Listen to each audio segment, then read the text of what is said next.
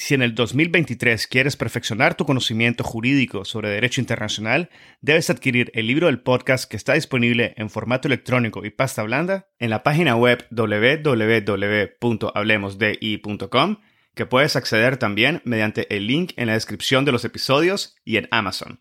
El libro ofrece 16 capítulos que analizan diversos aspectos históricos y contemporáneos del derecho internacional público, el futuro de las Naciones Unidas, el surgimiento del derecho ambiental internacional, así como la justicia y los procesos internacionales, incluyendo aquellos ante la Corte Internacional de Justicia y la Corte Penal Internacional. También incluye cuestiones relativas a los derechos humanos y el derecho internacional humanitario, como la reparación de las víctimas de crímenes internacionales, el derecho de los pueblos indígenas, el derecho del mar y la llamada Blue Economy. Adquiere el libro y disfruta de contenido jurídico de primer nivel y en español.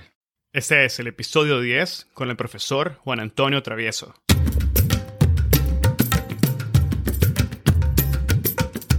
Bienvenidos a Hablemos de Derecho Internacional. Mi nombre es Edgardo Sobenes, abogado y consultor jurídico internacional. En cada episodio tenemos a un invitado especial que nos inspira y comparte sus conocimientos y visión única sobre distintos temas jurídicos de relevancia mundial. Gracias por estar aquí y ser parte de HDI. En el episodio del día de hoy tuve la oportunidad de conversar con el profesor Juan Antonio Travieso acerca de los desafíos de la política mundial y el derecho internacional. Debo decir que la conversación de hoy me ha resultado muy interesante y enriquecedora, tanto en lo relacionado a los temas jurídicos como a los temas políticos, humanos, filosóficos y más. El profesor Juan Antonio, con su gran conocimiento sobre el derecho internacional y las relaciones internacionales, y con un único manejo de la poesía y filosofía jurídica, comparte su interpretación del estado actual de la geopolítica mundial y del derecho internacional. Con un enfoque despejado, filosófico y preciso, aborda el cambio de paradigma de la política global, orden global o desorden como se refiere, y el derecho internacional. Asimismo, nos habla sobre la encrucijada del derecho y la política en el siglo XXI. Reflexiona sobre la fragmentación durante el paso del tiempo del derecho en su conjunto y los actuales modelos económicos, políticos y filosóficos. El profesor comparte sus ideas sobre el destino del derecho internacional. Nos habla del realismo e idealismo de las relaciones internacionales y la incertidumbre y la perplejidad del derecho. En una segunda parte del episodio, el profesor Juan Antonio se centra en la dignidad humana, la Guerra Fría y la historia inmediata.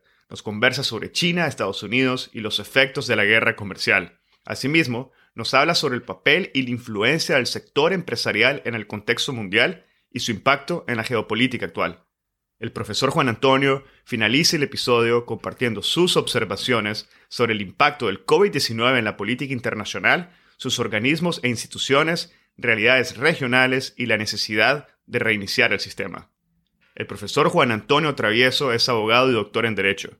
Es profesor titular de Derecho Internacional Público y de Derechos Humanos y Garantías de la Facultad de Derecho de la Universidad de Buenos Aires.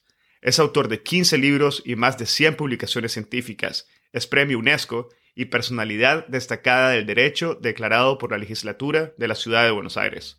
Espero que disfruten de este episodio y lo compartan con quienes consideren podrían beneficiarse del contenido y sean parte fundamental de este proceso de diseminación y difusión de temas de derecho internacional. Sigan al podcast en Spotify, Google Podcast, Apple Podcast o cualquier otra plataforma que utilicen. Recuerden que el podcast es gratuito, pero si estás en una posición en la cual puedes pagar una suscripción mensual o quieres contribuir en agradecimiento de algún episodio en especial, lo puedes hacer a través del link de suscripción que está al inicio de la descripción de cada uno de los episodios, o bien desde la página web de acceso al podcast en edgardosobenes.com o en hdi.busprout.com. Sus contribuciones permitirán que sigamos creando contenido del más alto nivel en español y que la información llegue donde es necesaria. Ahora, empecemos.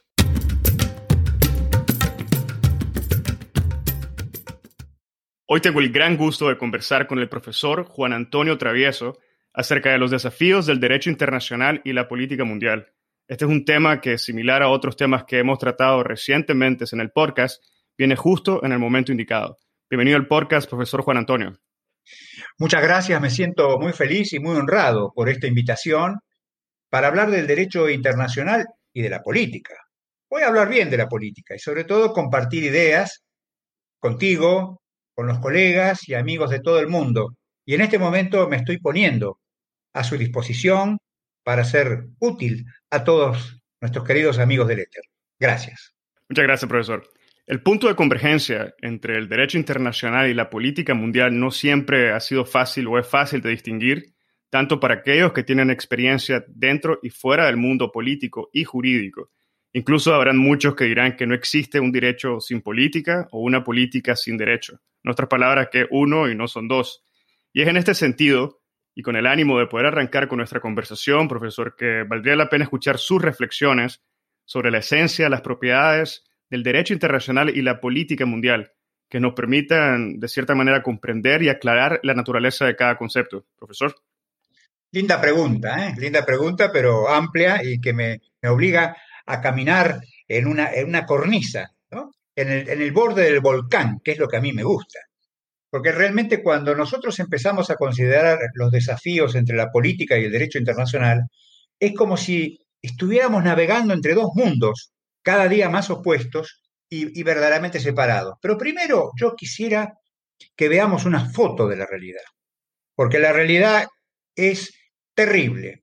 En este momento mira la memoria una tapa del New York Times del 6 de septiembre del 2019, hace más de un año, pero parece, con toda la pandemia y todo lo demás, como si fuera del siglo pasado, como si fuera de la época de Leonardo da Vinci. Una foto estremecedora con los bomberos atacando el fuego de Amazonia, con un mapa de los incendios en rojo, detectados en el último año en todo el planeta, entre agosto del 2018 y agosto del 2019. Increíblemente, todo el mundo luce de color rojo, con incendios aquí y allá. Invito a los, a los, a los que están escuchando ahora que vean también lo que están marcando los satélites en este momento, de los incendios que en este momento se están produciendo en el mundo. Después vamos a, tratar el tema. Otro ejemplo, que también está muy estrecho, que está muy relacionado entre la política y el derecho internacional. Se trata, acá vamos a retroceder más cerca, al 3 de enero de este año, o sea, hace ayer prácticamente.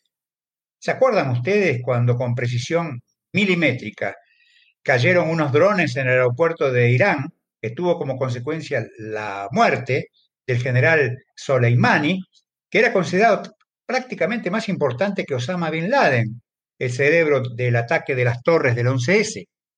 Ese ataque fue preciso, más ahí, por supuesto, preciso militarmente, pero fuera totalmente, por así decirlo, de las reglas del derecho internacional, que en, en el momento tuvo la réplica de otro ataque con misiles en las bases militares estadounidenses, que fue, por supuesto, ampliamente cubierto por las agencias internacionales de, noticias. Y ahí nosotros, fíjense ustedes, entre el derecho internacional, he dado clases hace muchísimos años en el Jus ad bellum y, y del Jus in bellum, buscando la, la separación desde el siglo pasado que estamos hablando.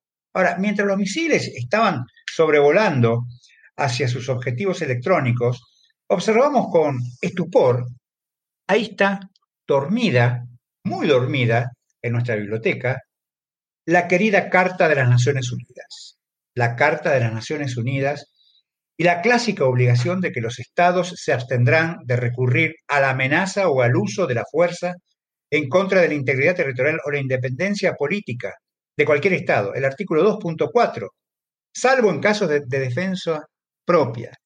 Y, por supuesto, con las limitaciones del capítulo 7 de la Carta. O sea, un texto estricto, un texto ortodoxo, pero que sin embargo, ¿qué pasa?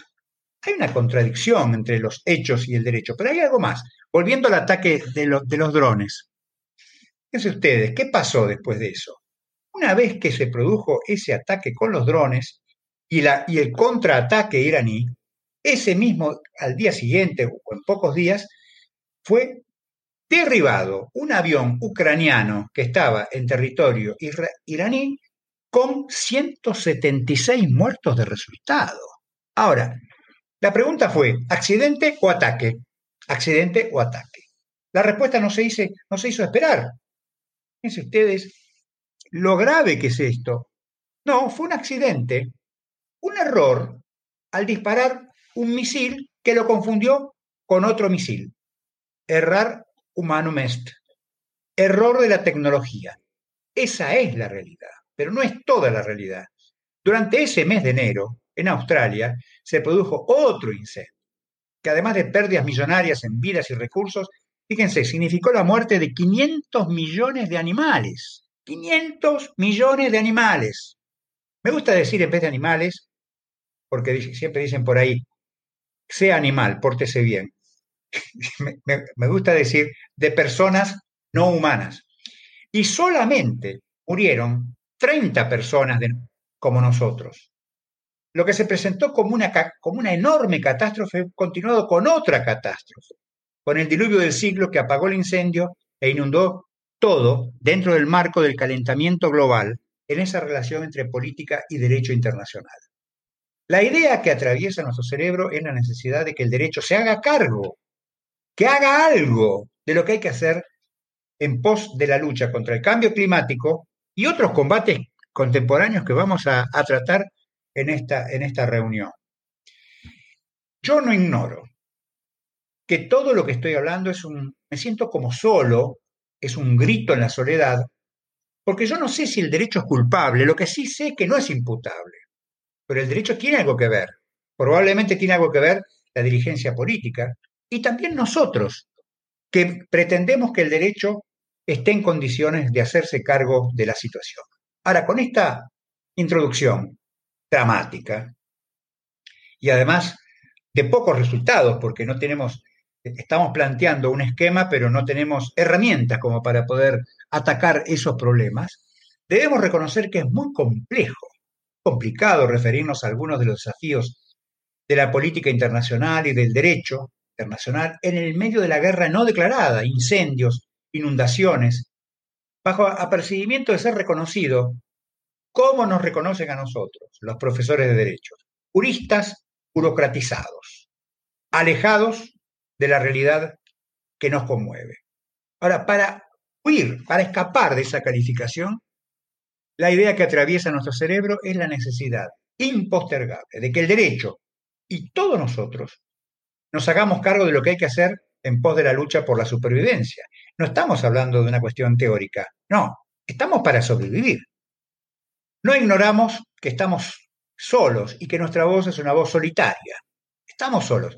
Tenemos algunos acompañantes.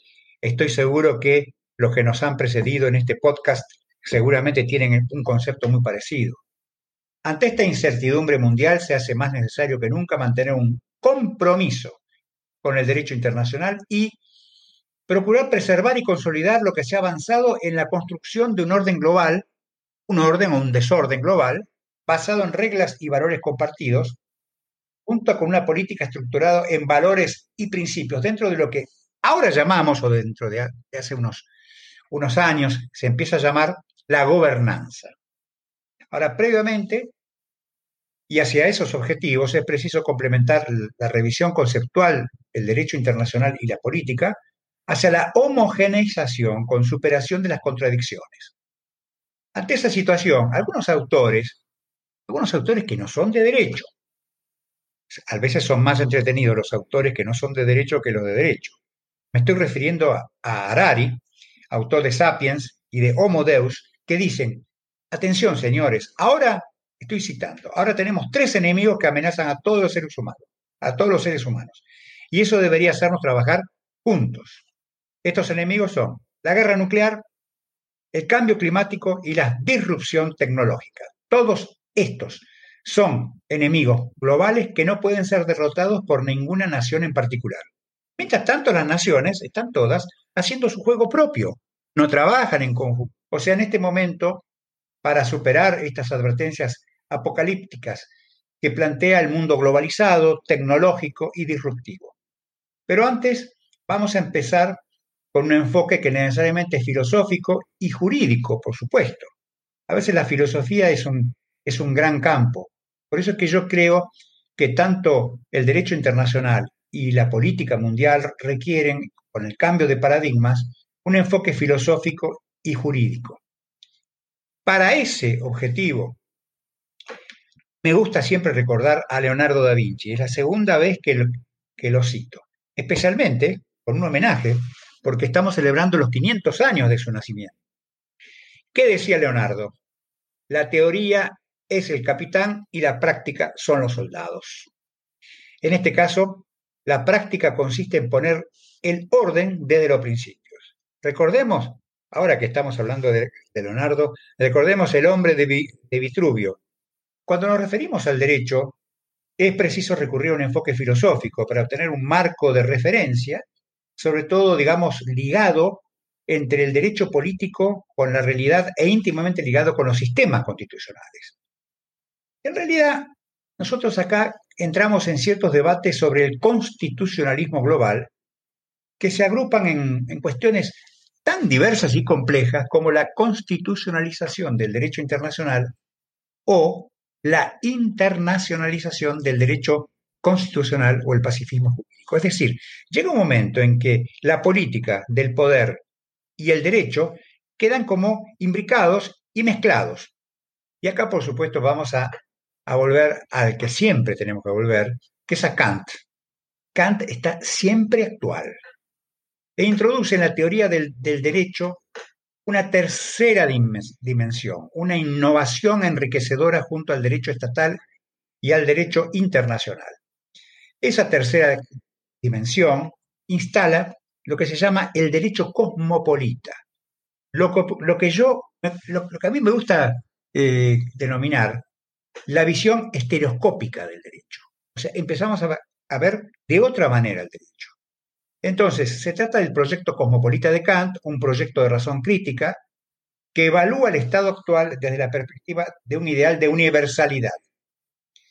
Se trata de un espacio mucho más amplio y acá es algo que me encanta y que me, que me exalta un poquitito, que es el tema del patriotismo constitucional, que es un hallazgo clásico, novedoso de Kant, diferente en este mundo que está dominado por los nacionalismos.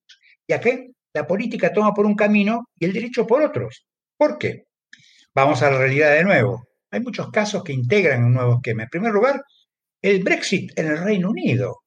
Realmente una retirada muy desordenada. Ni, ni que hablar de Víctor Orban, el conductor de Hungría, la agrupación Ley y Justicia que está dominando Polonia, que se resiste a aplicar algunos mandatos de la Unión Europea, ni hablar de Lukashenko, cuando en Bielorrusia sale con, con su arma del helicóptero.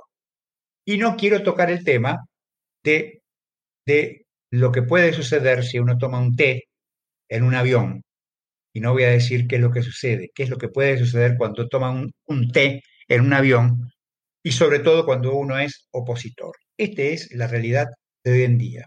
Pero siguen las propuestas nacionalistas extremas. Turquía, con un gobierno dirigido por Erdogan, que después de un frustrado golpe de Estado contra él, fíjense ustedes, despidió a más de 5.000 decanos y académicos de sus puestos de universidades, acusados de, tener opiniones diferentes a la suya. Qué cosa extraña, qué parecido que hay al régimen de los nazis en su momento, cuando ingresaron, y, lo primero que, lo primero que, hicieron es directamente despedir a todos los profesores. Nosotros siempre somos los profesores, somos las víctimas de todos los sistemas.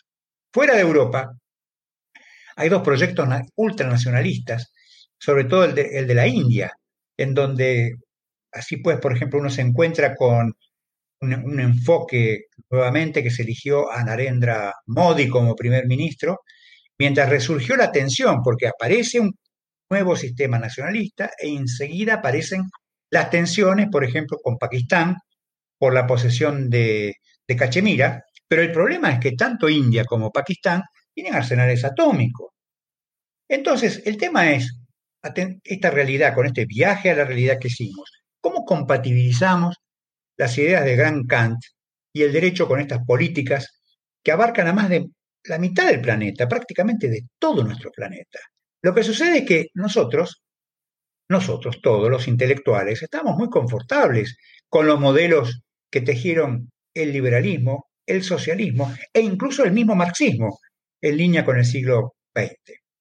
Bueno, ahora en esta etapa de cambios, ¿Será suficiente continuar con modelos perimidos como las teorías de Marx y las del socialismo, que muchas veces resultan desacopladas con trabajadores que operan en una nueva realidad, consultando con sus celulares, iPads, en Internet y en teletrabajo. O sea, ¿cómo se compatibiliza Marx con el teletrabajo? Por eso es bueno recurrir al mundo del derecho y al pensamiento. ¿Y por qué no recurrir a Habermas, que retoma los postulados de Kant desde una perspectiva actualizada y crítica, señalando que hay que empezar a, reformular esos conceptos, adecuándolos a nuestro momento histórico? ¿Qué dice Habermas? Sostiene que la propuesta kantiana es muy interesante hacia la, hacia la asociación pacífica en el libre comercio, pero reconoce, pero dice que desconoce Habermas cinco temas básicos que se, que se han ido desarrollando y que son fundamentales para la comprensión y construcción de un orden cosmopolita.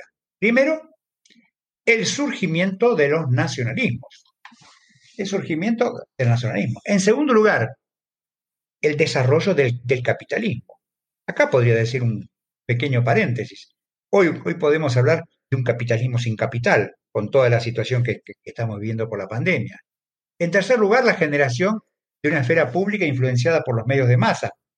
Las redes. En realidad, se influye más por las redes hoy en día que directamente por un, por un discurso político. En cuarto lugar, el potencial de las divisiones religiosas, políticas y sociales. Y en quinto lugar, la consideración de las diferencias culturales. El asunto es cómo, engar, cómo engarzamos, cómo mezclamos, cómo incorporamos estas posturas filosóficas con una nueva realidad. La nueva realidad es el Estado-Nación en este contexto de globalización. Y en este plano, Habermas, vuelvo a Habermas, señala cuatro aspectos que identifica como esenciales para avanzar hacia la constitucionalización cosmopolita. Primero, los riesgos transfronterizos riesgos transfronterizos de los que hemos hablado al principio, amenazas al medio ambiente, criminalidad transnacional, peligros para la salud, para la salud. Hoy la pandemia es eso.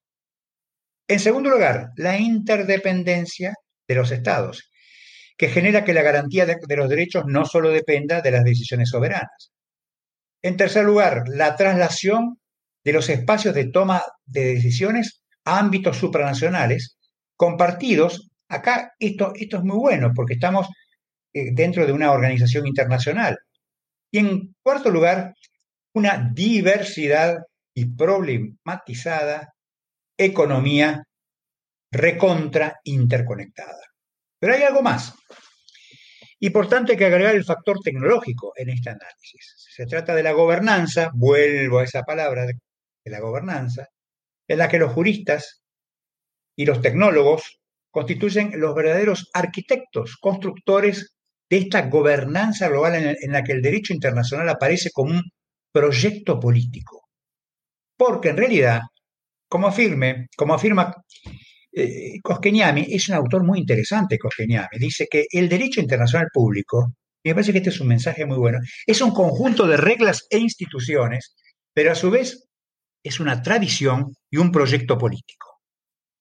Tratamos un sistema de normas que operan en un mundo globalizado, interconectado y complejo, en el que necesitamos nuevos modelos económicos, políticos y en especial filosóficos, porque verdaderamente nos hallamos ante una encrucijada. Este es el tema. Eh, muchísimas gracias, profesor, por esas reflexiones introductorias que creo que algunos de los puntos vamos a, a irlo desmenuzando poco a poco. Mediante avancemos en el episodio, vamos a comentar sobre la disrupción tecnológica, cambio climático, la amenaza nuclear, gobernanza, entre otros elementos que ha mencionado. Pero en este momento me gustaría, profesor, si, si nos pudiera aclarar un poco, especialmente tomando su última reflexión sobre la encrucijada y volver a lo que mencionaba, ¿no? Con el paso del tiempo, cada día la política y el derecho están más opuestos. ¿Cuál sería el, el impacto o la, la consecuencia práctica de este alejamiento de ambos? Bueno, el tema es la encrucijada, ¿no? La encrucijada en pleno siglo XXI. En primer lugar, la palabra encrucijada en su etimología significa cruce de caminos. El tema es que una encrucijada implica, implica básicamente, o por lo menos yo quiero que implique cuatro caminos y no dos, como parecería dentro de un código binario. Lo cierto es que hay varios problemas encadenados cuando se trata de describir y evaluar el comportamiento interno entre el derecho y la política, que son dos disciplinas que se hallan en jaque, controversia quizás, vamos a ver si, si no están tan en controversia. Vamos a empezar por el derecho como lo estamos haciendo desde hace muchísimos años. El primer problema tiene que ver con la unidad y estructura. Se ha planteado dudas acerca de si el desarrollo que ha tenido este derecho internacional en épocas recientes trae implícito el peligro de su fragmentación, esto es, la división en ramas y materias que desarticulan el tronco y atomizan su contenido que durante cerca de 400 años se ha mantenido vital, por lo menos desde, el punto de vista conceptual. El hecho es que el derecho internacional ha tenido una significativa evolución en las últimas décadas, tanto por la multiplicidad de temas abarcados como por los desarrollos institucionales y normativos que han tenido lugar.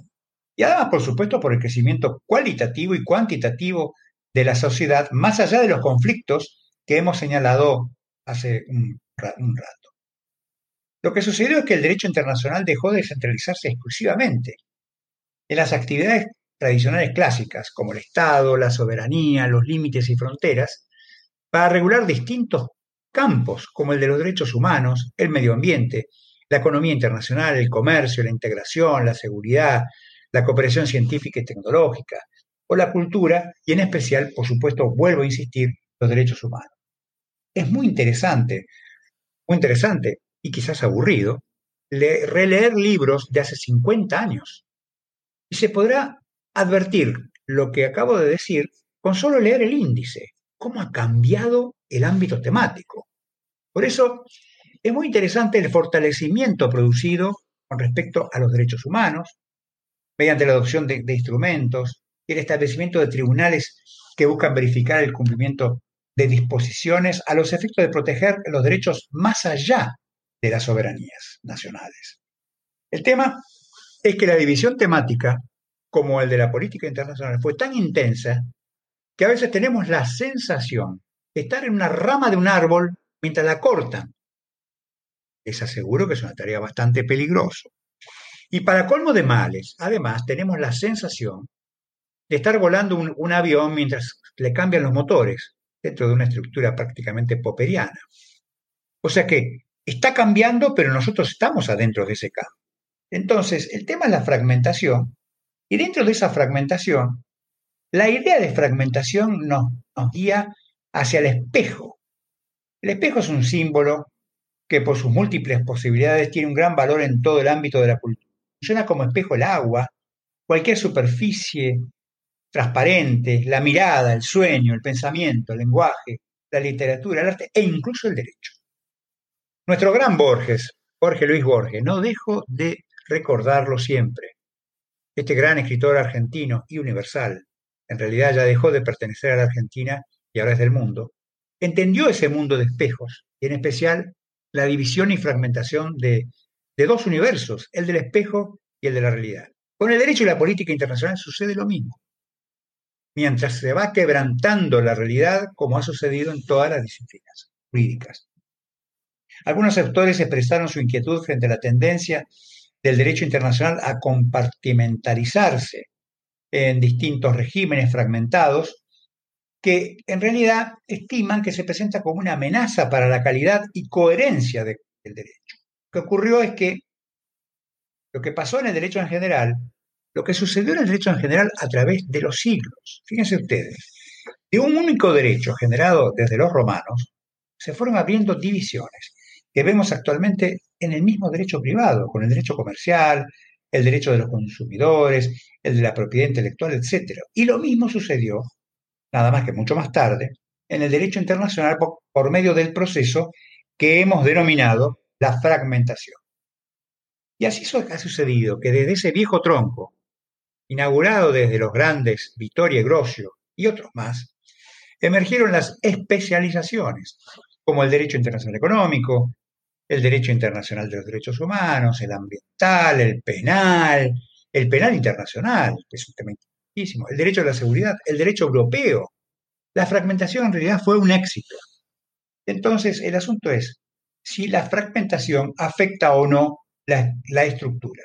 rompemos el espejo y tenemos que volverlo a integrar. En realidad, la fragmentación en sí misma no implica una amenaza a los órdenes jurídicos nacionales, o en realidad la especialización es un beneficio. Y también en parte gracias a la forma en la cual la jurisprudencia empieza a tratar de hacer una interpretación sistemática y poder unir las piezas separadas de este rompecabezas.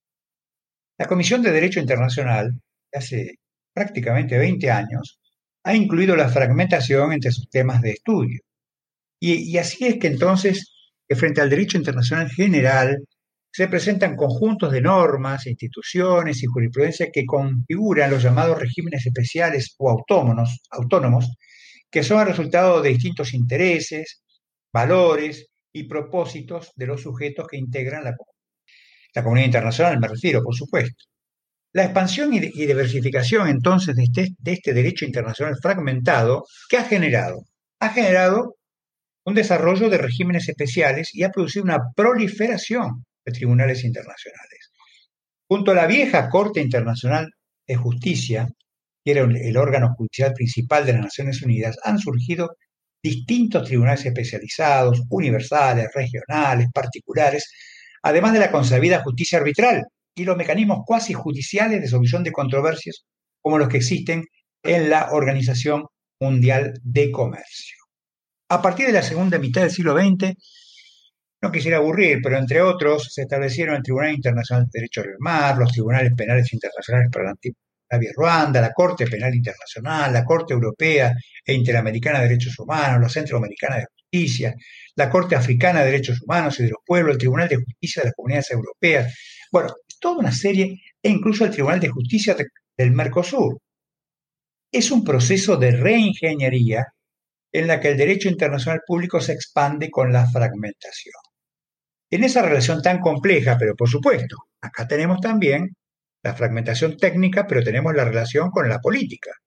Y acá se observa que el derecho ha venido diversificándose en regímenes funcionales que procuran enfrentar problemas globales de manera eficiente y empoderar, voy a utilizar una palabra nueva, empoderar nuevos intereses y campos de experticia. No debemos olvidar que el problema del derecho internacional siempre fue el tema de la soberanía, esto es, cómo coexisten sistemas separados dentro de un orden universal y global con estados nacionales. En realidad el tema de la soberanía es un tema clave dentro del derecho internacional. Debemos, recordar en este momento autores como Oppenheim o, o Lauterbach, que se encargaron de analizar y combinar una concepción realista de la condición del Estado con, una, con un componente antisoberanía a través de una lectura histórica de la modernidad. Una lectura histórica expresada con fuerza, volvemos a Kant, en aquella obra maestra que se llama Idea para una historia universal en un sentido cosmopolita. Estamos hablando de una obra del 1847, de Kant. Pero el proyecto no fue repetido. Recordemos que la Liga de las Naciones y su fracaso con la continuación de las Naciones Unidas como un proyecto de gobierno mundial. El cambio se operó entre las instituciones de derechos humanos que venían expandiéndose y en las actividades relacionadas con el desarrollo y bienestar promovidos por Naciones Unidas y otras organizaciones internacionales, mientras autores como algunos autores clásicos como Jenks o Friedman verificaron que esa transformación se estaba operando en el medio de una situación que era la Guerra Fría. Así pues, que se ha considerado que luego de la caída del régimen soviético en el 89, se produjo un verdadero entusiasmo sobre el Estado de Derecho global, derechos humanos, comercio internacional, medio ambiente, muchas cosas, que en realidad, dentro de todo, en realidad estamos dentro de una aspiración incumplida. Sin dudas, estamos ante una moneda que está en el aire y nos pone enfrente al destino del derecho internacional, el destino del derecho internacional, que seguramente tú tienes algunos comentarios sobre él, mismo. Muchas gracias, profesor, en realidad por, por, presentarnos y por introducirnos al concepto también de la reingeniería jurídica como un resultado de la fragmentación del derecho internacional. Sin duda, las últimas décadas han sido testigos de, testigos de un proceso de globalización único en la historia, que ha dejado como resultado, entre otros, la creación de instituciones económicas como el Fondo Monetario Internacional, el Banco Mundial, y el crecimiento y fortalecimiento de alguna forma del multilateralismo, al igual que se ha visto un desarrollo exponencial y sin precedentes de la tecnología. También es válido mencionar que en los últimos años, como, usted indicaba ya, han sido testigos, los últimos 100 años han sido testigos de un desarrollo considerable del derecho internacional en su conjunto, ya sea a través de la adopción o ratificación de tratados y convenciones, o por la consolidación de costumbres internacionales que, como bien mencionaba, se relacionan en gran medida a los derechos humanos, pero también al derecho ambiental internacional, el derecho del mar, entre otros. Y por último, haciendo una pequeña referencia al comentario de cortes y tribunales, eh, no solamente se han incrementado y se han eh, duplicado los tribunales y cortes permanentes y ad hoc, sino que también se ha dado un incremento entre en los procesos internacionales eh, que involucran estados, estados o estados, empresas, ante órganos judiciales permanentes o, ad hoc, como mencionaba. Pero hoy en día anda un sentimiento flotando que parece indicar o sugerir que estamos llegando o acercándonos a un punto pico y que, estamos entrando poco a poco en un proceso de, retroceso gradual que al mismo tiempo parece se ha visto fortalecido por, por las recientes crisis económicas, la pandemia actual del COVID-19 y en muchos casos también por el fracaso eh, del multilateralismo. ¿Cómo esto ha impactado el derecho internacional y la política internacional? ¿Qué podemos esperar de aquí en adelante, profesor? Qué comentario interesante. A mí me, a mí me causa, me da me provoca, digamos, es un, es un comentario provocador, porque primero me lleva al tema del destino del derecho internacional. Es una palabra que a mí me gusta, porque hablar del destino nos instala en una convergencia con un signo convergente o divergente, porque es el de los deseos, porque generalmente el destino no coincide del todo con nuestros deseos. ¿Nuestro deseo cuál es? Que haya un derecho internacional pujante, un instrumento de la paz entre las naciones, etc. Lamentablemente es un deseo que está lejos de cumplirse. Entonces, la pregunta es inmediata. ¿Por qué nos referimos al destino? Hay una cierta sensación de que nos estamos refiriendo a una fuerza desconocida que opera, siempre es bueno recurrir a la magia, ¿no? Que opera en los acontecimientos una especie de divinidad o fuerza desconocida que rige la vida. En realidad nos referimos al destino siguiendo al profesor Oskeniemi, que ha planteado distintas alternativas en un trabajo titulado que recomiendo, que se llama El destino del derecho internacional público entre la técnica y la política, constitucionalismo y cosmopolitismo. Por otra parte, en diversas obras, hace muchos años, hemos intentado abordar esta, problemática desde hace mucho tiempo. Desde, mis primeros libros siempre hablé de ese destino, tratando de unir el derecho internacional y los derechos humanos, eso también insistiendo sobre la necesidad de que la política tratara de, digamos, de coordinar esos ámbitos. Lo cierto es que, como dijimos, el derecho internacional se diversificó para enfrentar esa realidad, pero lo que como hemos señalado, el derecho internacional público es un conjunto de reglas e instituciones, pero a su vez, como habíamos dicho hace, hace unos segundos, el derecho internacional público es una tradición y un proyecto político engarzado en el mundo global porque siempre está a la sombra del derecho internacional, siempre está a la sombra, está pegadito junto al derecho constitucional, porque el Estado nacional recela del desarrollo de regímenes que pongan en pugna su exclusividad normativa. Porque un sistema eficaz fue el de expandir el constitucionalismo fuera de sus fronteras conceptuales, sumergiéndolo dentro del derecho internacional de los derechos humanos a efectos de, proveer la protección adicional. Por eso siempre volvemos a Kant, parece que fuera disco rayado, siempre vuelvo al mismo concepto, que fue un precursor al instalar una tríada, o sea, tres, una mesa de tres patas integrada por el derecho estatal, el derecho internacional, como un comodín el derecho cosmopolita.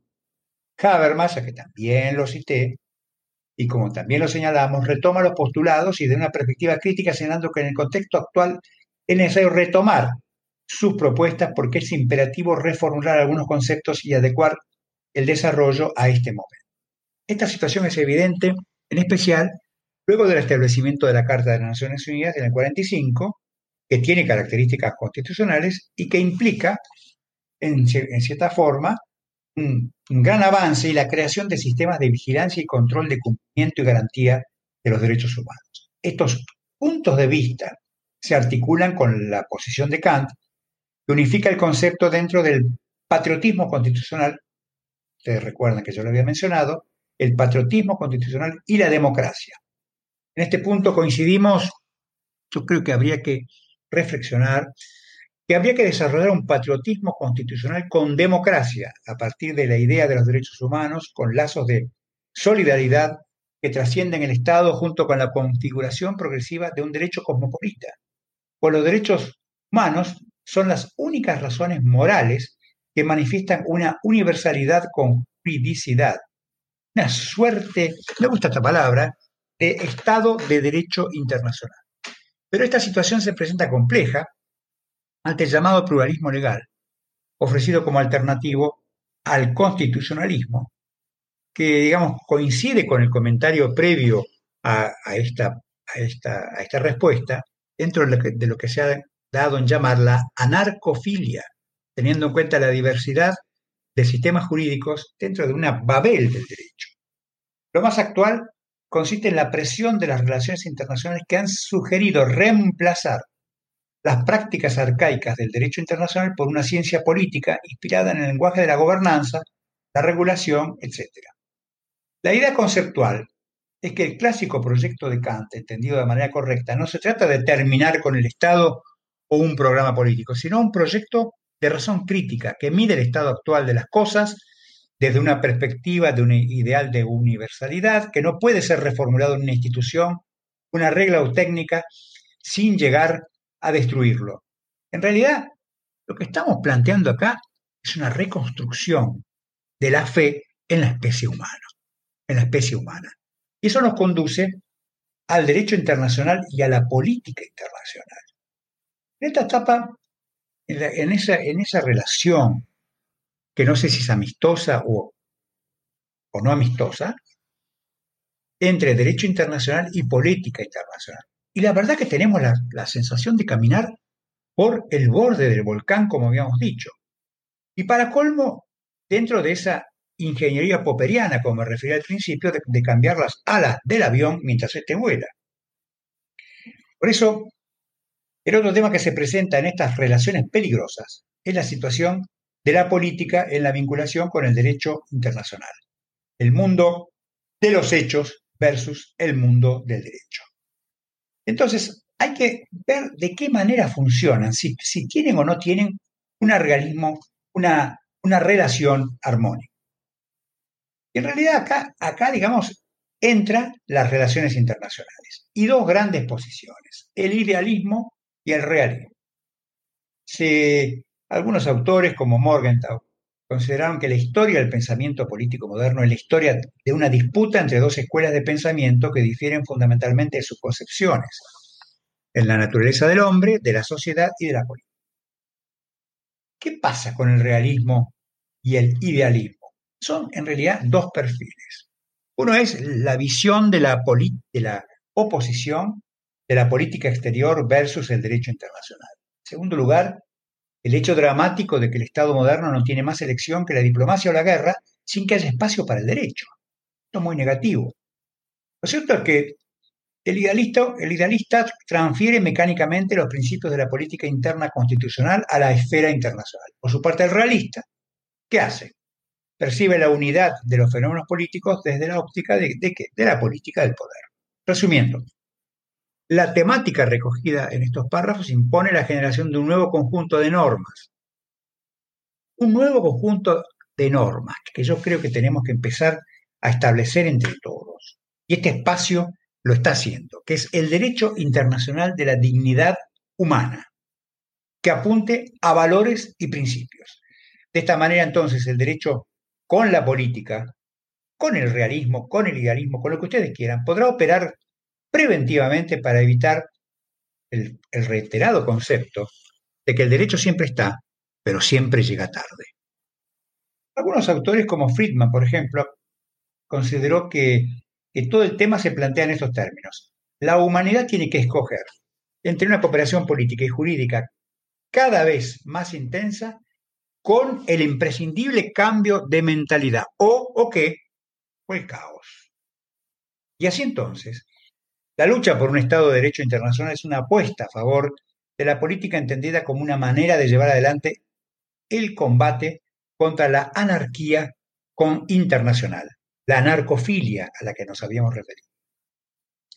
En realidad hay una percepción generalizada de que los acontecimientos económicos, y ahora voy a agregar tecnológicos, escaparon al control de los estados con fundamento en la realidad porque verdaderamente el Estado empieza a dejar de ser una realidad territorial y así surgiría una nueva era histórica de carácter global, irrumpiendo los sistemas jurídicos actuales de los estados nacionales en crisis por el extraordinario crecimiento de los medios de comunicación, el avión, los satélites, la televisión, fax, internet. Ya estamos pensando en ir a distintos, a distintos mundos, medios que día a día van desapareciendo y que se sustituyen. Entonces, en esta situación y bajo las condiciones expuestas, nos hallamos ante la necesidad de cuestionar qué vamos a hacer en este mundo de cambios. ¿Cuál será nuestro papel como juicio?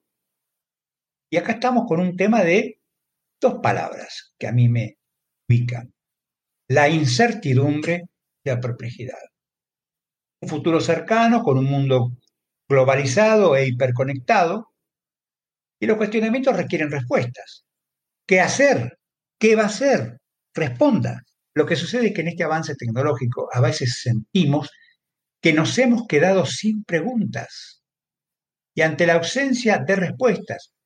Como dijimos al principio, mientras los incendios y las inundaciones invaden el planeta y las primeras planas de los periódicos y portales de Internet. Hay dos palabras que describen esta situación que las eh, al comienzo. La incertidumbre y la perplejidad. Quizás como dice Bauman, que hace poco murió, filósofo interesantísimo. Fíjense ustedes, incertidumbre y perplejidad. Y contesta Bauman, la certeza incierta con la protección desprotegida. Qué bueno que está eso. El paradigma del derecho junto con el de la imagen virtual a veces choca con la paradoja de la lentitud normativa y la sensación personal de impotencia ante la falta de respuestas a las preguntas del hombre común. Y por eso es que esa situación finalmente dio lugar a un nuevo paradigma que es importante dentro del derecho, que es la responsabilidad internacional. En realidad, en lugar de gran renovador, de gran cambio, ha sido el, restaurador de viejas doctrinas, de la responsabilidad. Todo aquel que causa un daño debe repararlo, que lucen renovadas para el derecho internacional en su extraña y complicada relación con la política. Por tanto, nuestro propósito es traspasar ese umbral, teórico y operar no solo el mantenimiento de los derechos humanos, por ejemplo, sino en la construcción de estos con criterios progresivos y dinámicos. Y yo creo que con lo que estamos expresando podría interpretarse que se evidencia, en mis palabras, una suma de buenos propósitos. Pero recordemos que de buenas intenciones está pavimentada la ruta del infierno. Por tanto, estimamos que el objetivo no es limitarse al voluntarismo del caminante que hace camino al andar. El camino se hace innovando, creando, generando sinergia, sin limitarse a un mero tránsito. Voy a recurrir a Machado. Siempre, dentro de un jurista, siempre hay un poeta al lado nuestro. Machado dijo en, la parte no expresado del poema, que al andar se hace camino y al volver la vista se ve la senda que nunca se ha de volver a pisar. Dice, caminante no hay camino, sino estelas en la mar. Caminante no hay camino, sino estelas en la mar. Esta es la sinergia que planteamos por la senda que nunca se ha de volver. Pero por eso, en esa ruta estelar, los debates sobre el vínculo entre las tecnologías de la información, el derecho internacional, la política, el derecho internacional, etcétera, tiene un carácter estratégico como instrumentos de democratización del poder social. En ese sentido, el mundo en el cual nosotros estamos caminando, se dice que tiene la física de Newton y de Einstein junto con la moral de Frankenstein. Una expresión compleja, pero cercana a la verdad de los hechos, hasta que consideramos el patriotismo cosmopolita de Kant, que es una especie de, soy como un criminal que siempre vuelve al lugar de su crimen, siempre vuelvo a Kant. Por eso que siempre se habla de los grandes cambios. Por ejemplo, Newton, Einstein, Marx y Freud han establecido nuevos paradigmas y esquemas de pensamiento. Sin embargo, muchas veces omitimos la realidad que está a la vista, pero no a nuestra vista. Es la argamasa del derecho, es la clave del derecho que consolida el castillo normativo. Vuelvo a la parte poética, una suerte de estelas en la mar o en el mar. Hoy entonces, en este mundo globalizado e hiperconectado, dentro de una engañosa forma de comunidad, esa escala mundial o esa escala humana esencial está amenazada. La escala humana es vital porque constituye una, unidad de medida que se alimenta de la subjetividad para establecer los lazos sociales, reforzarlos, proyectarlos e imaginar un futuro colectivo. Entonces, la clave sería preservar esa unidad social es fundamental para recuperar la posibilidad de pensar políticamente un mundo como el actual, que se pretende como el único posible y en el que grandes avances conviven con crecientes desigualdades. Ese es el tema, así que me gustaría escuchar tu comentario y, tu nueva pregunta. Bueno, profesor, cuando, cuando mencionaba la necesidad de la reconstrucción en la fe de la especie humana, me recordó también a Kant precisamente al referirse que tuvo que eliminar todo conocimiento para hacer espacio a la creencia. Solo esperemos que esa creencia esté, ojalá, fundamentada en, principios jurídicos de gran importancia y lo más importante y en beneficio de la humanidad y no otros principios de otra índole. Ahora, volviendo un poco a lo que mencionaba también, me gustaría eh, que si nos pudiera comentar un poco más, tal vez un poco lejos del carácter utópico, pero a lo que se refería con el derecho internacional de la dignidad humana. Sobre este concepto, no sé si pudiera comentarnos y de forma paralela y retomando un poco la globalización, el, futuro cercano, la incertidumbre y la perplejidad, eh, ¿cómo cree que estos elementos, especialmente referidos a la globalización y a los nuevos actores en la geopolítica internacional, eh, cómo cree que esto va a impactar el desarrollo también a futuro del derecho? Me refiero, y estoy haciendo una, un único ejemplo entre tantos que pudiéramos mencionar claramente, pero hay eh, países en el continente asiático que tienen una visión muy distinta al derecho internacional y a su implementación, que no necesariamente coinciden con la visión de Occidente. Aquí no estoy haciendo ninguna eh, categorización si una es buena o la otra es mala, simplemente estoy apuntando a la diferencia de apreciación del derecho internacional y la implementación. Ahora, con el crecimiento de estos nuevos actores, con la globalización y un mundo hiperconectado, ¿Cómo podemos nosotros prever que, se va a continuar de aquí en adelante el desarrollo? Por ejemplo, lo que mencionaba, cuando vemos que hay una contraposición bastante evidente desde principios y valores e incluso percepciones de lo que es el derecho internacional.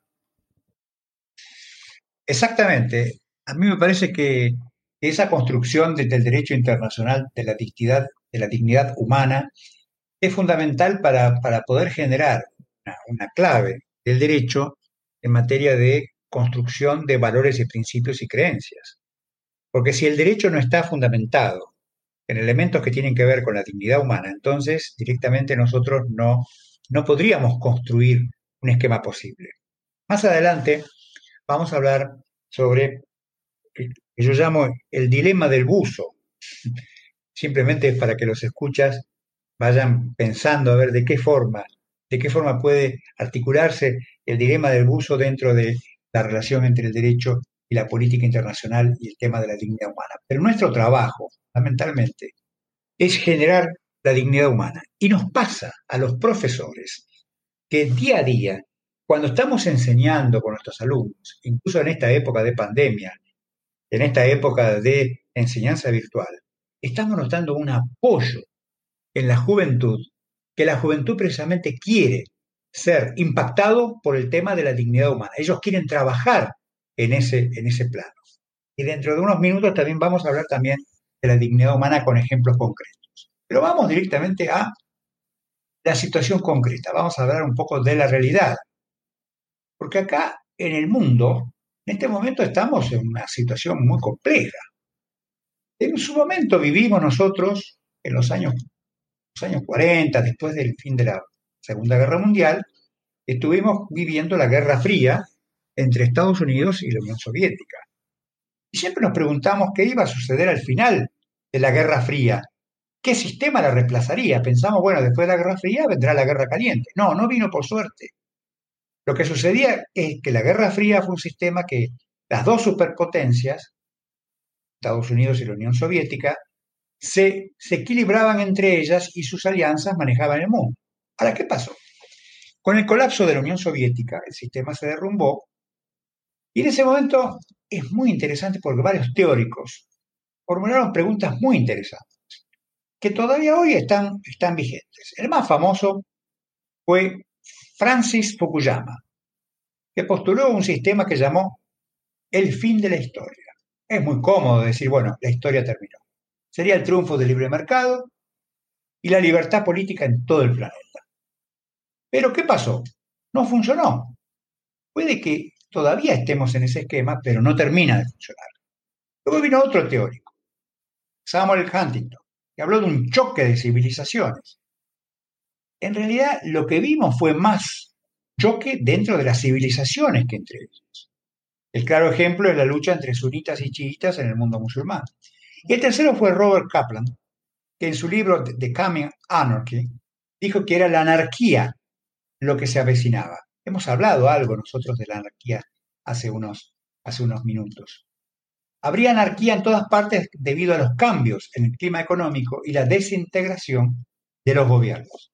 Verdaderamente hubo algo de anarquía, quizá en algunos lugares, pero no en todos. Lo cierto es que hoy no solo hay superpotencias como Estados Unidos y China. ¿Por qué? Porque aparecieron nuevos elementos.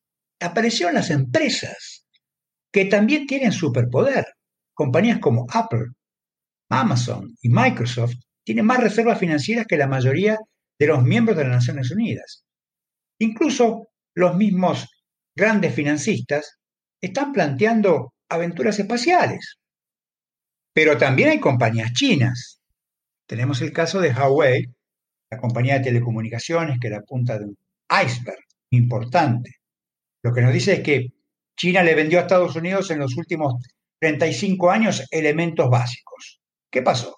Hace 35 años vendían camisas, zapatos, cosas simples. A lo sumo, lo más tecnológico eran paneles solares. Pero durante esos 35 años, en cambio, ¿qué hizo Estados Unidos? Le vendió bienes tecnológicamente sofisticados, software, computadoras, telecomunicaciones, o sea, cosas, elementos que se dirigían a la transformación tecnológica de sus hogares, negocios y calles. Lo nuevo es que en los últimos cinco años China se volvió capaz de vendernos bienes tecnológicos importantes y Huawei es la punta de este proceso. Que dicen, ahí, por ahí están diciendo, dice, que China se enfocó en ayudar a las empresas, Occidente a los trabajadores. Eso lo dijo el Financial Times. Pero hay algo más en la guerra Huawei y Estados, Estados Unidos. El conflicto está lejos de calmarse. La guerra comercial va más allá de Google y Huawei afecta a las economías de los países y el desarrollo tecnológico a nivel mundial. Se trata de una guerra comercial que tiene más consecuencias que las que afectan directamente a los usuarios. Más allá de que los clientes pueden utilizar Android en su Huawei o de que ocurrirá, o sabemos que ocurrirá con los teléfonos comprados Existen factores que influyen en la economía y los mercados pueden afectar a toda la ciudadanía. ¿Cuáles son las consecuencias? El conflicto tiene para el usuario teniendo en cuenta el bloqueo del presidente Trump a la empresa Huawei, así como los movimientos de Apple para salir de China o el historial del presidente Trump en contra de los fabricantes chinos. El resumen es que la guerra comercial abierta pone en riesgo la economía global. La realidad es que frenar a las tecnológicas, frenar a las tecnológicas chinas es frenar a China. En especial, estamos hablando de compañías como Huawei, Tencent, Alibaba, Baidu, Xiaomi. Todas esas empresas son un símbolo de la China del siglo XXI y la mayoría de ellas están en plena expansión mundial, más allá de los países adyacentes. A nivel de influencia política y de beneficio económica, China se ve representada en ellas y le sirven también como motor del cambio del, modelo de producción nacional. Pero hay otro factor. Eh, hace pocos días leí en una revista que se llama Business Insider que China es el principal tenedor de deuda de Estados Unidos de 1,2 billones de dólares. Este detalle es otra muestra de que ya no estamos en los tiempos de la Guerra Fría entre Estados Unidos y la Unión Soviética. Ahora las economías están interconectadas. Además, ahora vivimos una infodemia. Infodemia que exacerba la pandemia porque nos mantiene enfurecidos y divididos. Estamos en medio de la hiperpolarización. No podemos coordinarnos ni frente a una pandemia mundial. No existe colaboración entre las partes. No solo se necesita una vacuna, se necesita reiniciar todo. Necesitamos reiniciar, reenergizar, refrescar, repensar. La pregunta es si hay posibilidades de que la guerra comercial entre Estados Unidos y China pueda terminar en una guerra real. Creemos que no, porque hoy la ideología de China es el capitalismo. Eso no significa que surjan tensiones en el camino, podríamos entrar en situaciones mucho más complejos. Estoy acordando de en el, siglo pasado, cuando China empezó el cambio a través de Deng Xiaoping, y Deng Xiaoping tenía una, frase del pragmatismo que es extraordinaria y que prácticamente construye y explica el capitalismo chino, porque China es capitalista. Entonces decía, ¿y cómo vamos a hacer para construir? Le preguntaban a Deng Xiaoping. Dice, no importa que el gato sea blanco o negro, lo que importa es que case ratones. Esa es la clave. Ahora, entre tanto, no sé si puede haber enfrentamiento, porque los aviones norteamericanos pasan encima de los barcos chinos. Lo que se advierte es un divorcio entre ambos países. En un mundo que se convirtió en una economía, uno ve dos sistemas, dos países que se han convertido casi en uno.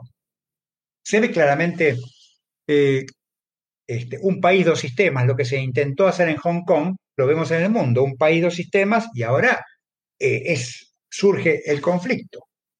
Lo que sucede es que venimos de un mundo que fue muy pacífico en los últimos 40 años. No es que no haya habido guerras, pero en líneas generales fuimos muy pacíficos. Y también fue un mundo relativamente próspero. Hay que ver el número de personas que salió de la pobreza en China e India. Y eso se debe en gran parte a la armonía entre los estados, entre los estados en general, entre Estados Unidos y todos los demás países. Lo, cierto es que el crecimiento de China se extralimitó en los últimos años. En realidad, en cierto modo, China, no sé si yo lo podría, calificar como un mal actor de la política internacional, porque lo que se le critica muchísimo es el tema vinculado con la propiedad intelectual. Así que bueno, todos estos temas nos influyen y nos llevan a preguntarnos no solamente, digamos, de este aspecto de la dignidad humana, sino los puntos que tocan más a la dignidad humana, en especial con relación al COVID-19 me gustaría eh, intervenir con, contigo sobre el impacto del COVID-19.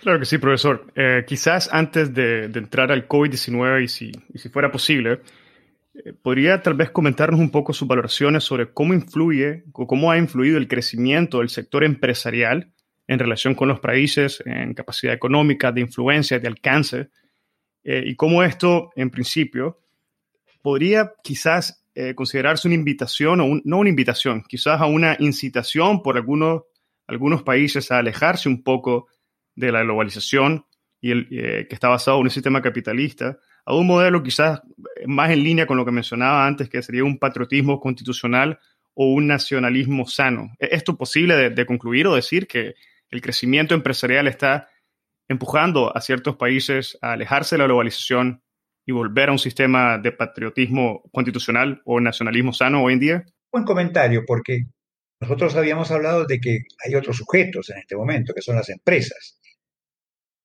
Las empresas que incluso tienen un producto bruto superior a muchos estados. Por ejemplo, la empresa Apple tiene un, producto bruto que es cuatro veces, cuatro veces superior al de la República Argentina, país.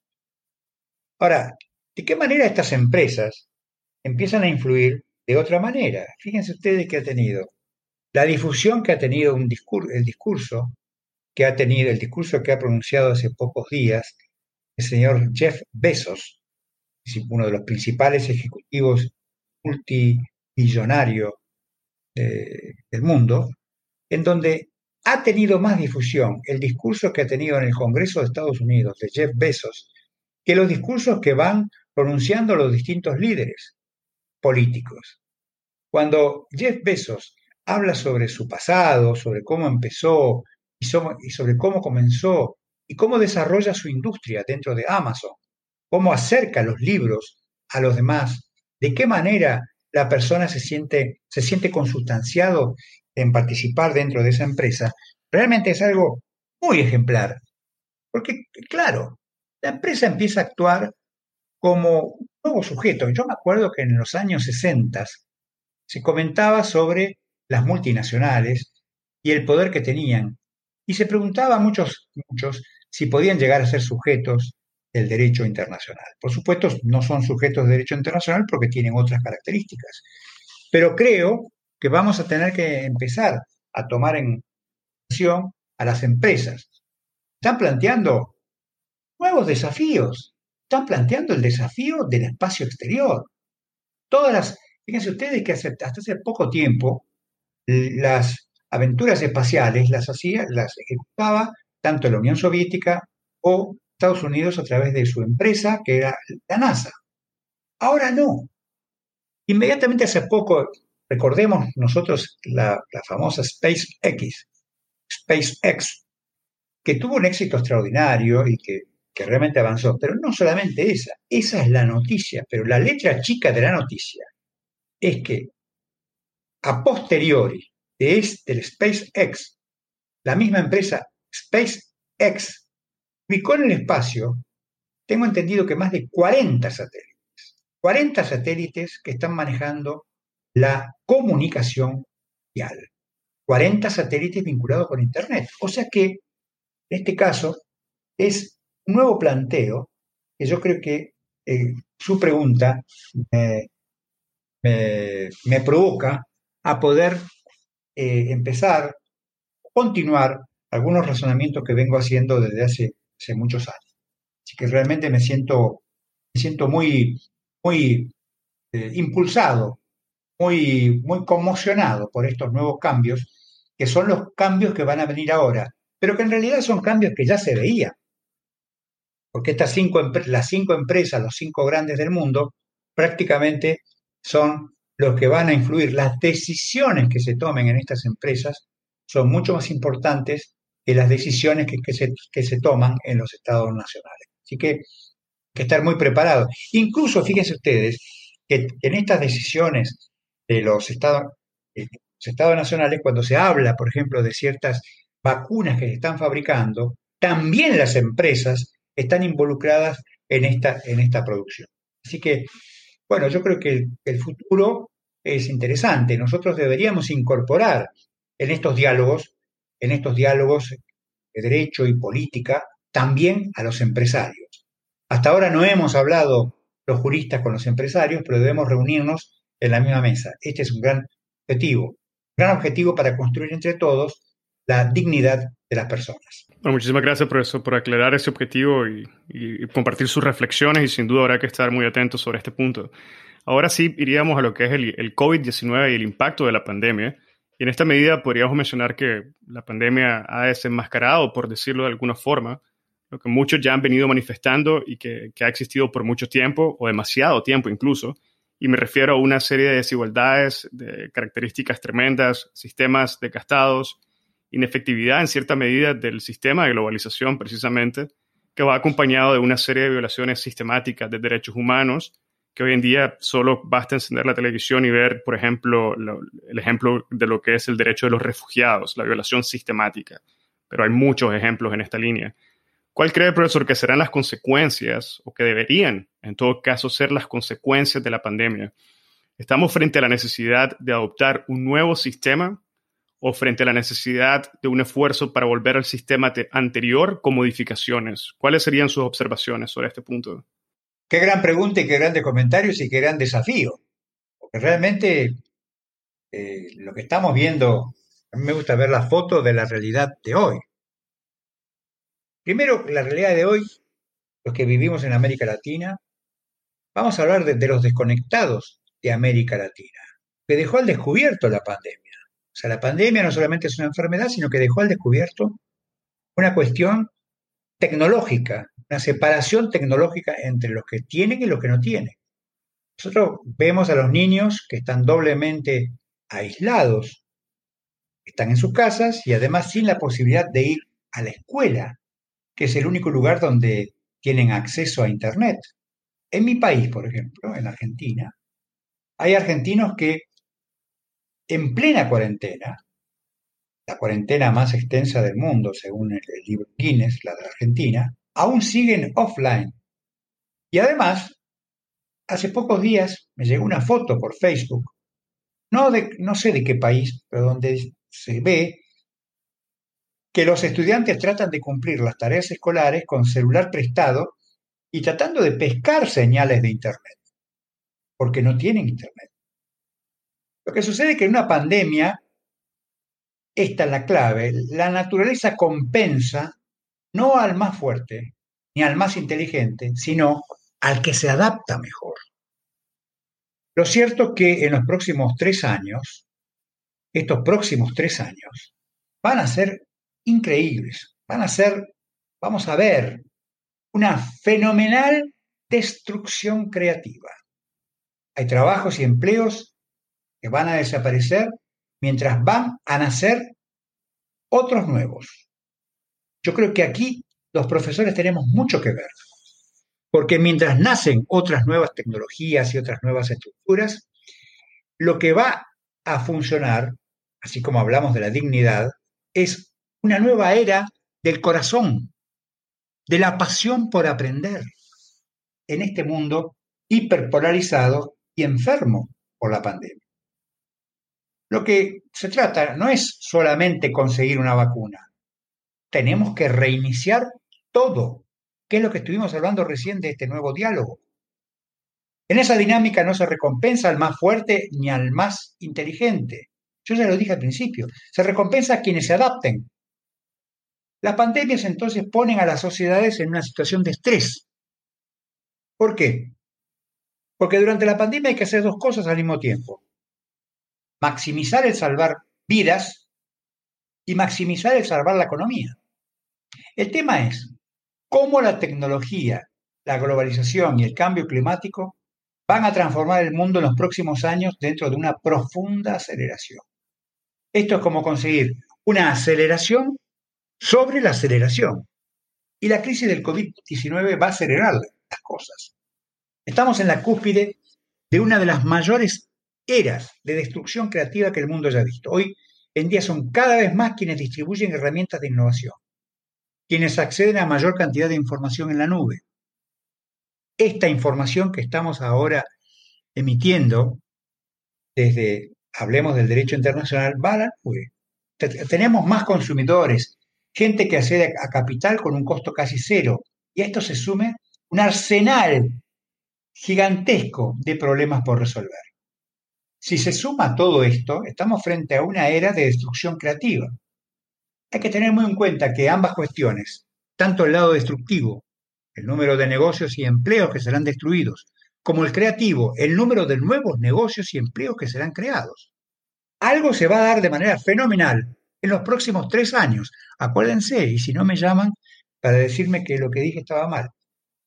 Apple, Amazon y Microsoft tienen más reservas financieras que la mayoría de las naciones. Y entonces, por eso que yo dije, tenemos que convocarlos ahí. Vivimos en una intersección del espíritu tribal de la nación y la globalización general de las comunicaciones. Por eso es que para entender el mundo actual, no solo hay que empezar hay que pensar en las superpotencias, sino que también hay que pensar en el, enorme poder que tienen las supercompañías. Vamos a tener en cuenta una cosa. En la era industrial, nosotros trabajamos mucho más con nuestras manos. En la era de la información, lo hacemos con nuestras cabezas. Y en el futuro, vamos a ver que el futuro no es dentro de mil años, es dentro de tres años. Las máquinas van a ser la tarea de las manos y las cabezas. El desafío laboral entonces, ¿qué va a ser? Conectar a la gente con la gente. ¿Qué es lo que estamos haciendo nosotros en este momento? algo que las máquinas no pueden hacer. Las empresas de vanguardia en realidad no buscan más solucionadores de problemas. ¿Por qué? Porque los problemas los soluciona el software y las máquinas. Lo que se requiere son buscadores de problemas, personas que detecten desafíos, necesidades, problemas humanos. La respuesta la van a dar las máquinas. En realidad, yo siempre hablo con mis alumnos y les digo, no solamente estudian derecho, sino estudian humanidades, literatura, filosofía, porque en realidad lo que necesitamos es gente que busque problemas y que los encuentre. En realidad, estamos hablando como en el sistema clásico. ¿Qué decía Aristóteles? Aristóteles decía que para poder encontrar soluciones tenemos que tener, en primer lugar, la praxis, la práctica. En segundo lugar, la teoría. Algo hablé al principio sobre, sobre Leonardo da Vinci, cuando decía la teoría y la práctica, la teoría es el capitán y la práctica son los soldados. Pero además, Aristóteles creaba, agregaba algo más. La praxis, la teoría y la poiesis, la creación. Recordemos también que Keynes, Keynes, en la primera mitad del siglo pasado dijo que para el 2030, mañana, los trabajos industriales serían cumplidos por robots y los trabajos humanos serían todos en servicios. Hace poco escribí un artículo que se llamaba Bienvenidos los robots. Es cierto. Pero lo cierto, curioso, es que para algunos, la mitad de los trabajos que habrá dentro de cinco años aún no han sido inventados. Y para otros, para otros eso sucederá dentro de 30 años. A mí me causa bastante presión porque los chicos, los niños, están aprendiendo en la escuela cuestiones que nunca van a aplicar. ¿Por qué? Porque el mundo va a cambiar en pocos, en pocos días, en pocos meses. ¿Qué hacer? ¿Qué hacer? La solución es la educación, es el trabajo que hacemos nosotros los profesores. Lo cierto es que gran parte de nuestra educación en el pasado, en un mundo más lento, fue menos específica. En realidad te daban rudimentos por si llegaras a necesitar saber calcular o algo de literatura o historia. En realidad nos atiborraban las cabezas de nuestras cabezas cuando éramos chicos, nos llenaban la cabeza de un montón de datos y a eso se sumaban cuatro años de universidad para cubrir puestos de trabajo. ¿Saben una cosa? Les dar una noticia. En el futuro todo eso va a cambiar. ¿Por qué va a cambiar? Porque la reflexión es que no solo se necesita una vacuna, sino que se necesita reiniciar todo. Por eso que la pandemia es un gran provocador para poder empezar a analizar estos, estos nuevos temas. Y allí el tema, por supuesto, como yo comencé, es el de los, más allá de todo este desarrollo de que vamos a reiniciar todo, es, ¿lo reiniciamos con todos o lo reiniciamos solamente con algunos?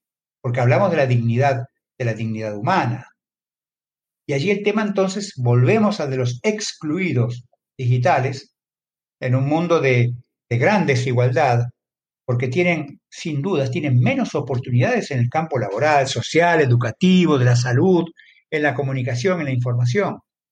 Algunos sostienen incluso que hablar de brecha es un eufemismo, porque lo que existe es una fractura feroz, un abismo.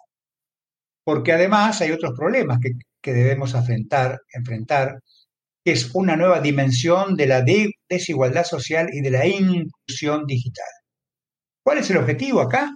Así como tenemos la dignidad humana, es la democratización de la tecnología y la conectividad como un derecho con inclusión digital. Ahora, ¿qué sucede? Más allá del diseño del futuro, el problema que tenemos hoy todos nosotros, es otro. Y seguramente lo van a compartir los que nos están oyendo, nuestros amigos. ¿Cuál es nuestro problema hoy con la, con la pandemia? Es que el mundo de los recreos y de los abrazos se ha virtualizado. Ahora damos clases directamente por Zoom. Lo que ha sucedido es que nunca había estado la virtualidad tan al servicio de la humanidad. Por eso que ahora nosotros significa transformaciones muy profundas en la sociedad y sin dudas en eso estamos. Eh, esta, esta reunión y esta conversación es lo que, es lo que está, es lo que está, es lo que nos está provocando estos caminos. Bueno, profesor, eh, muchas gracias y nos estamos acercando poco a poco al final del episodio. Ya hemos comentado sobre la convergencia entre el derecho y la política mundial, sobre el impacto de la encrucijada entre el derecho y la política mundial, la globalización, realidad geopolítica y los grandes desafíos, entre otros puntos, que cada uno de ellos amerita mucha consideración y pensamiento continuo para poder avanzar y desarrollar criterios alrededor de tantos elementos que nos ha puesto sobre la mesa, sobre los cuales se lo agradecemos profundamente. Pero a modo de síntesis y de conclusión, ¿cuál sería, si fuera posible para usted, cuál sería su mensaje final sobre los desafíos internacionales y de la política mundial que podríamos esperar a corto, inmediato o largo plazo desde el día de hoy? Qué desafío. Esto es muy difícil. Si yo pudiera hacer eso, en realidad no solamente era el destino, sino serían mis deseos. Pero las conclusiones que yo, que yo veo son el tema de, en, primer lugar, la tecnología y utilizarla como, no como tecnocracia ni tecnolatría, sino una tecnología que, funcione eh, dentro de los alcances que hemos señalado con la fuerza del corazón y de la pasión. Eh, producir este cambio, estos cambios. Mientras todos los humanos vamos sumergiendo en los celulares que iluminan nuestras caras, lo que sucede es que la vida continúa a nuestro alrededor, pasan las estaciones, florecen las, flores, pero el caso es que el devenir no es tan simple como el cambio de estaciones, porque la tecnología queda instalada y abre nuevas opciones. Tenemos los paradigmas que ha producido el progreso dentro de nuestra realidad. Ahora bien, ¿cuál es la realidad? Hay una sensación de un, de un tsunami en la sociedad. El progreso implosiona, genera cambios. Sin embargo, el mundo va a cambiar radicalmente gracias a los algoritmos, al Big Data, a la inteligencia artificial, y no se va a dividir entre ricos y pobres, sino entre los que tengan o no acceso a la tecnología. ¿Y por qué? Porque ya no vamos a, ya si preguntamos a alguien por Gutenberg, nadie va a hablar de Gutenberg. Ahora se habla de Bill Gates, de Steve Jobs y de palabras nuevas o viejas como Windows, PC, Wi-Fi, etc. Y ahí, por ejemplo, claro, ahí es lo que yo había dicho, el famoso dilema del, buzo. Mientras la sociedad funciona en un ascensor superatómico a una velocidad supersónica, el derecho se desarrolla a pasos de tortuga, con unos zapatos de buzo subiendo una escalera medieval, ajeno a los cambios que se han producido. ¿Por qué? Y porque si nosotros vemos, por ejemplo, un estudio del MIT se hizo una investigación partiendo del año 10.000 antes de Cristo, desde, desde cuando los humanos necesitaron 6.000 años para duplicar sus conocimientos. La velocidad de duplicación se incrementó con el tiempo. Desde 1990 al 2003 se duplicó tres veces. En los primeros 170 días de este año se va a duplicar nuevamente. Cada 23 minutos se producen tantos conocimientos como los que existen en toda la biblioteca del Congreso de la Nación. Durante el término de esta, de esta charla, se duplicó todo el conocimiento existente. En el 2030 va a haber más, más robots que, que humanos. Eh, hay una empresa rusa que, está, que desarrolló una impresora para construir en 24 horas una casa. ¿Qué pasa con la inteligencia artificial? Es, el principal campo de competencia, como habíamos hablado. La inteligencia artificial depende de tres elementos, conseguir datos, crear algoritmos contar con una potencia informática. Pero el problema es que Bill Gates dijo que el cambio climático va a ser más dañino que la pandemia. Y se habla de esos dos primeros elementos. Cuando dice, en realidad lo, lo que está diciendo Bill Gates, que el planeta no soporta más, demores, más demoras en lo que es un derecho y una obligación. Esto se nos va de las manos. Eh, lo, que, lo que pasa es que, bueno, estamos en una situación de velocidad que está en el corazón del proceso para aprender y codificar todas estas informaciones. La revolución de la inteligencia no solo está cambiando la producción, sino generando un nuevo tipo de ser humano, que es lo que habíamos hablado al principio. La semana pasada Greta Thunberg y otros activistas plantearon a Angela Merkel una carta firmada por 125.000 personas que piden a los líderes hacer un mayor esfuerzo por reducir las emisiones y señaló que la gente debería dejar sus zonas de confort y ser lo suficientemente valientes para enfrentar el problema. Le dijimos, dijo Thunberg, le dijimos que enfrentemos una emergencia climática. Y dijo, queremos que los líderes den un paso al frente y aborden esto como una emergencia. Y la frase que dijo después Greta al, al final de la reunión fue, estamos atrapados como en una rueda de un hámster. Todos se culpan unos a otros. Alguien tiene que romper ese ciclo. Esta tarea que estamos haciendo nosotros tiene que ver con esa ruptura del sitio. Nosotros tenemos que empezar a pensar en nuevos cambios. Tenemos que ser optimistas. ¿Por qué? Porque el mundo de hoy, en la convergencia del derecho, del derecho internacional y, la política internacional, nos hace ver una luz al final del camino, aunque a veces, con ironía se dice que, ojo, que una luz en un túnel puede tener un sentido dual. Puede ser la luz de la salida del túnel o por el contrario, puede significar que se acerca un tren. Por eso la situación se, se plantea con enfoques duales. Tenemos buenas y malas noticias, pero la paz internacional se fundamenta en la libertad y en la dignidad individual. Pero lo que nosotros tenemos que buscar es una salida y un rumbo. ¿Cuál puede ser la salida? Yo propongo dos. Quizá podemos delinear un nuevo paradigma que signifique desarrollar una nueva noción de modernidad de la que nos hemos referido, con una inmersión global, sujeto a la prevención de desastres nucleares y ecológicos, con sistemas de comunicación masivos y nuevas formas de curar o contagiar enfermedades, nuevas formas de encarar soluciones y extender derechos y libertades, como diría Stuart Mill, un nuevo paradigma que consiste en la libertad de comprometerse en experimentos de vida. La segunda salida parte de un esquema realista de la situación. Y para eso pensamos que parte de la solución para, para no integrar nuevos problemas consiste necesariamente en redefinir o replantear el Estado en su relación con los demás estados enmarcados en la política. Tenemos que solidificar las organizaciones internacionales como la ONU, UNESCO, UNICEF, ACNUR, que deben actuar en esa red transparente. Tenemos que actuar en este, en este mundo. Entonces, el mundo del derecho, del derecho actual es incentivar fundamentalmente los derechos humanos en este sistema fragmentado. Mientras están todos estos nacionalismos y todo esto funcionando, quizá tenemos que empezar a hablar de otras, de otras cuestiones que tienen que ver con, los, con las perspectivas y pronósticos. Voy a recordar a un analista brillante del mundo del, trabajo, Jeremy Rifkin, que dijo que, que puso en foca el conflicto entre la tecnología y la destrucción, y ni hablar de los robots. No tenemos certeza de lo que va a suceder, pero es probable que la innovación va a ser de carácter total, como ya lo anticipé, y va a cambiar totalmente toda la sociedad.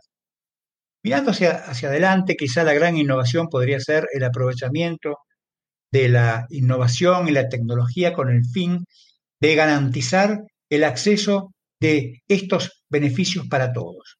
Por eso hablamos de una innovación inclusiva, a favor de todos, con nuevos conceptos, para atender a nuevos mercados, previamente que hasta ahora han sido ignorados por la economía tradicional. Quizá lo que tenemos que empezar a hablar es que eh, tenemos que empezar a, mirar otras cosas. Recorremos, recordemos lo que pasó hace poco tiempo cuando, cuando cayó el Omar al-Bisir en Sudán.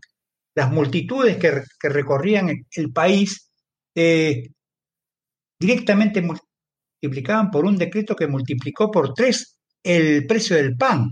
No fue por la falta de Internet ni por la falta de tecnología, fue el pan lo que llamó a la gente a participar. Por eso que en, pleno siglo XXI vamos a tener que empezar a trabajar en otros elementos. Eh, digamos, ese plan indispensable es operar a los cambios dirigidos al derecho internacional y a la política internacional. Nosotros tenemos que empezar a trabajar en ese, en ese, en ese proceso que, transforme el apocalipsis de su noción de catástrofe a un código binario de paz, de tranquilidad, en la que se enlace todo. Eh, hay veces en que uno, y sobre todo nosotros que somos profesores, cuando vemos a, la ONU en Nueva York, vimos como si fuera un sentimiento extraño y una, una interrogación. Algunos están hablando, como el secretario general de la ONU, del silencio ensordecedor de la ONU. Incluso se habla de reformar a la ONU. Bueno, tenemos que empezar a luchar contra todas las pandemias. La pandemia de la corrupción, la pandemia de la guerra, el obstáculo de la soberanía. Recordemos que hace pocos días, fallo del Tribunal Constitucional alemán, con una falta absoluta de solidaridad con la Unión Europea. Recordemos que el máximo órgano de la justicia alemán criticó la política de ayuda del Banco Central Europeo en cuanto a la compra de la deuda masiva de deuda pública, ni hablar del medio ambiente. En una reunión de, artistas intelectuales, no juristas, los juristas somos los que vamos con, el, con, los, con los zapatos de buzo, dijeron, lo que tenemos que hacer es no volver a lo de siempre tras la, la pandemia del, coronavirus o del COVID. Es una cuestión de supervivencia, tanto de dignidad y de coherencia. ¿Qué hacer en lo inmediato? ¿Cuál es la hoja de ruta de nosotros los profesores? Por ahora, nosotros tenemos que seguir luchando para impedir el avance del Estado sobre los derechos humanos y garantías con la excusa de que es la única forma de luchar contra el COVID u otras pandemias o, algunas amenazas. Todos los confinamientos y el, distanciamiento social no son buenos para la democracia. El recorte a las libertades se aplica a las normas de la privacidad. Nuestra privacidad ya estaba en peligro por el Big, por el big Data, pero usar esos datos ahora prácticamente actúa dentro de, de Gran Hermano. Tenemos que luchar contra los nacionalismos. Tenemos que mantener en todo el mundo la división y el equilibrio de poderes y la plena vigencia del Estado de Derecho Nacional e Internacional con el total e irrestricto respeto de todas las libertades. Ese es el proyecto en el que estamos involucrados los profesores de Derecho. ¿Y cuál es nuestro, nuestro propósito? Y bueno, nuestro propósito es evitar esas, esas profecías siniestras de Casandra. ¿Y qué tenemos que hacer? Como un mensaje final. Nuestro mensaje final es escuchar el pronóstico de Pandora y su caja cerrada. ¿Qué quedaba dentro de la caja de Pandora? Nos queda la esperanza. La esperanza de que nos podamos abrazar pronto y saludarnos y estar todos juntos, como siempre. Muchísimas gracias. Muchas gracias, profesor, por sus valiosos comentarios y por, haber, y por haber compartido su amplio conocimiento sobre los desafíos del derecho internacional y la política mundial. Además, por haberlo hecho a través del uso de una cierta poesía jurídica a través de, de su valiosa experiencia. Muchas gracias, ha sido un gran placer. Muchas gracias por tu paciencia y, mucho, y muchas gracias por tu acompañamiento. Me he sentido muy feliz de poder participar contigo. Y esto fue una conversación con el profesor Juan Antonio Travieso. Si encontraste este episodio interesante, te invitamos a que lo compartas y nos sigas en Spotify, Apple Podcast, Google Podcast o cualquier otra plataforma que utilices para escuchar tu podcast Hablemos de Derecho Internacional, haciendo clic al botón de seguir o al botón de suscripción. Hasta la próxima.